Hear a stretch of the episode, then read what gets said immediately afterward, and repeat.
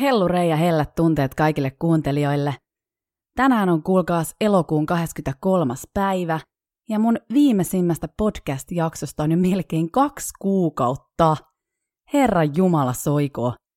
Miten tää aika oikein rientää? Mä joudun nyt myöntämään, että mulla on ollut pienoisia luovuusongelmia. Ja näillä luovuusongelmilla tarkoitan nyt sit sitä, että musta on vaan tuntunut, että mä en pysty kirjoittamaan mitään kiinnostavaa, ja siitä jos mun pitäisi vielä puhua se tähän mikrofoniin, niin ei jumalauta. Mutta nyt, tässä, sitä ollaan taas.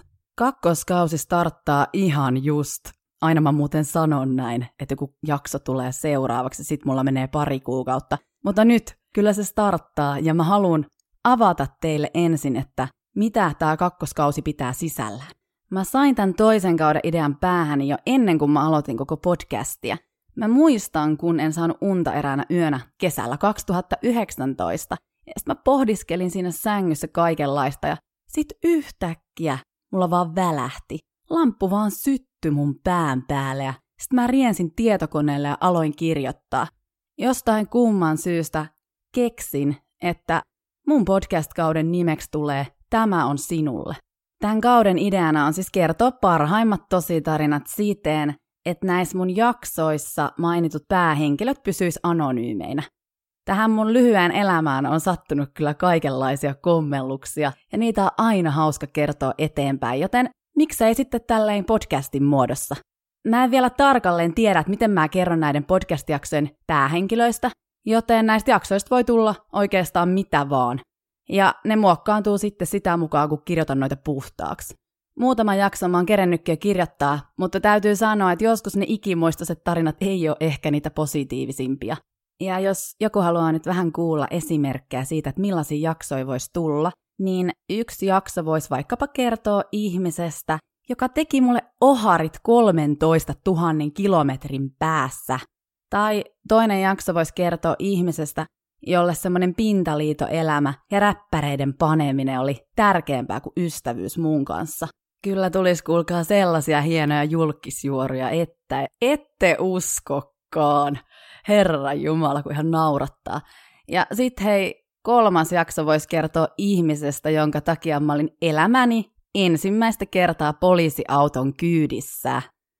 No mutta siinä, mä en tiedä, tää oli tosi hauska.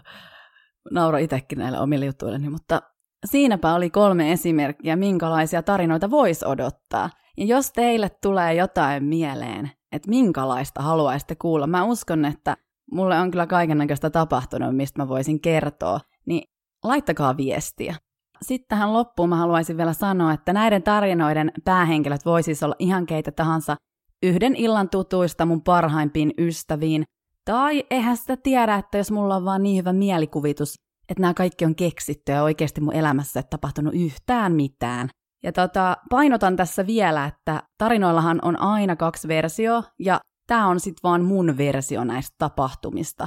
Kaikkihan me tiedetään, että kahden ihmisen versiot tapahtumista on usein tosi erilaiset, varsinkin kun ne kerrotaan ääneen.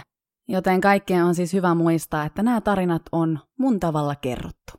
Se olisi kuulkaa siinä tämän toisen podcast-kauden avaus ja seuraavana sitten saatte kuulla ensimmäisen tarinan Mä ainakin oota innolla, mitä tästä tulee. Toivottavasti teki.